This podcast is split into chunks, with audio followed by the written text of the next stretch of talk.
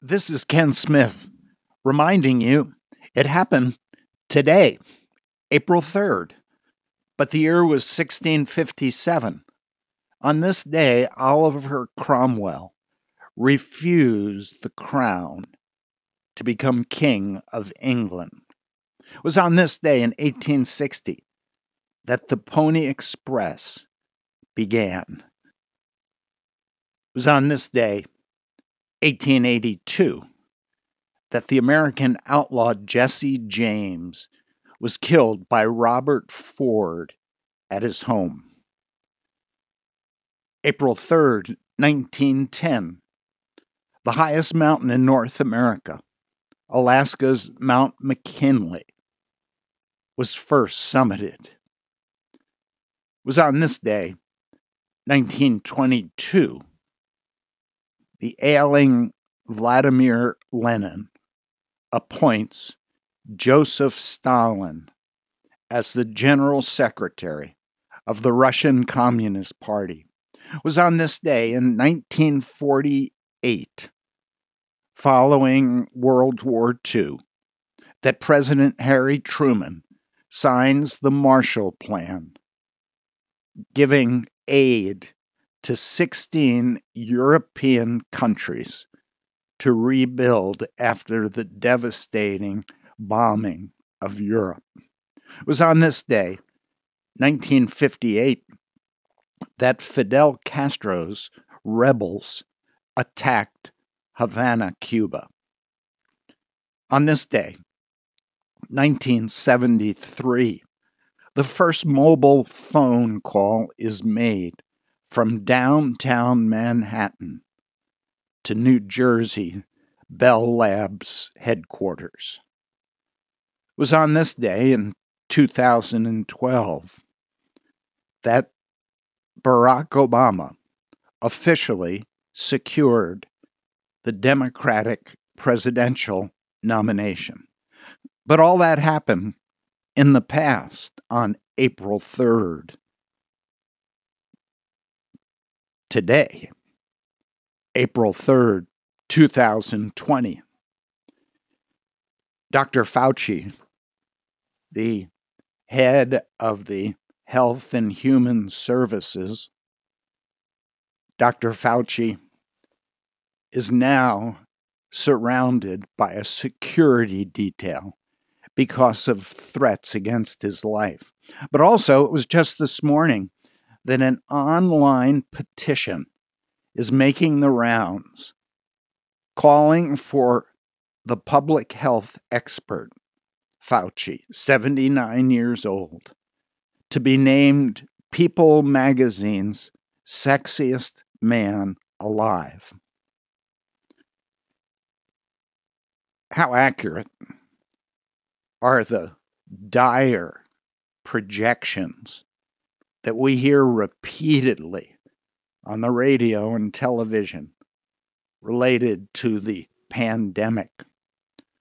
Well, just the other day at a meeting, Dr. Fauci, director of the National Institute of Allergy and Infectious Diseases, told a meeting of his leaders I've looked at all the models.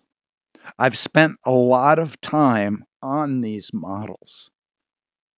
They don't tell you anything. You can't really rely upon models. We've all seen the projections, the high arcing mountain showing the worst case scenario of 1.5 million to 2.2 million deaths of Americans if we do absolutely nothing to stop the virus.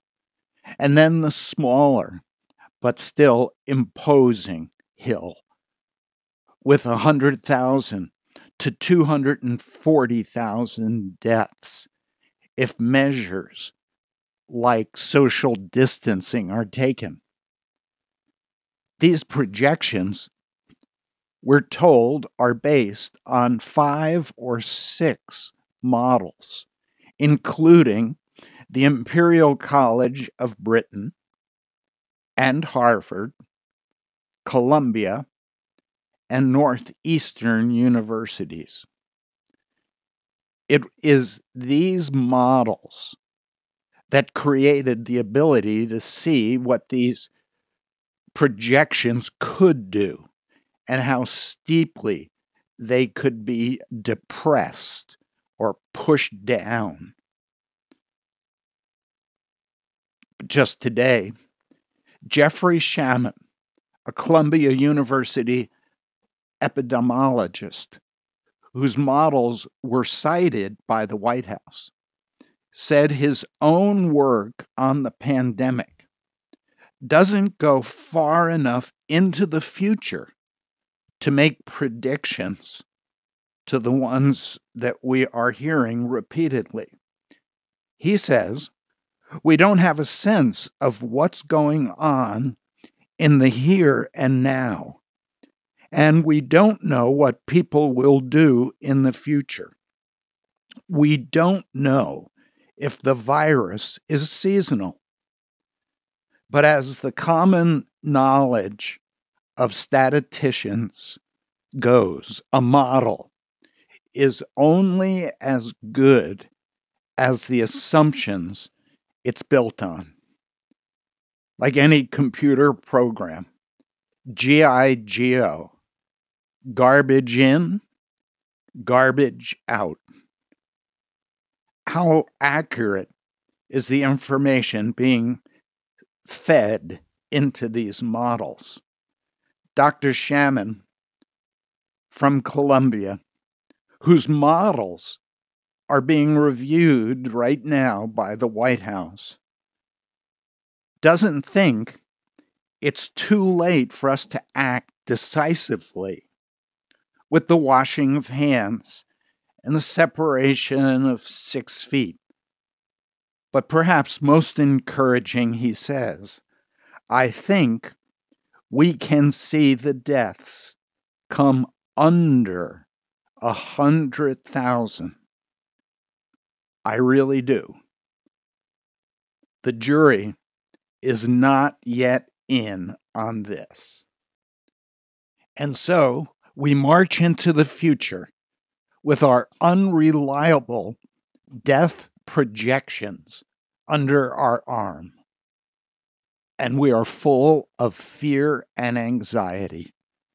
I'm reminded of the words when Jesus said, Do not be worried about your life as to what you will eat or what you will drink, nor for your body as to what you will put on. Isn't life more than food and the body more than clothing? O you of little faith, don't worry then, saying, What will we eat? What will we drink? What will we wear? For everyone eagerly seeks all these things. Your heavenly Father knows you need all these things. Instead, Jesus said, Seek first his kingdom and his righteousness, and all these things will be added to you. And perhaps the wisest words, greater than any fearful projection, Jesus said, Do not worry about tomorrow, for tomorrow will care for itself. Each day has enough trouble of its own. This is Ken Smith reminding you it happened today, April 3rd, 2020.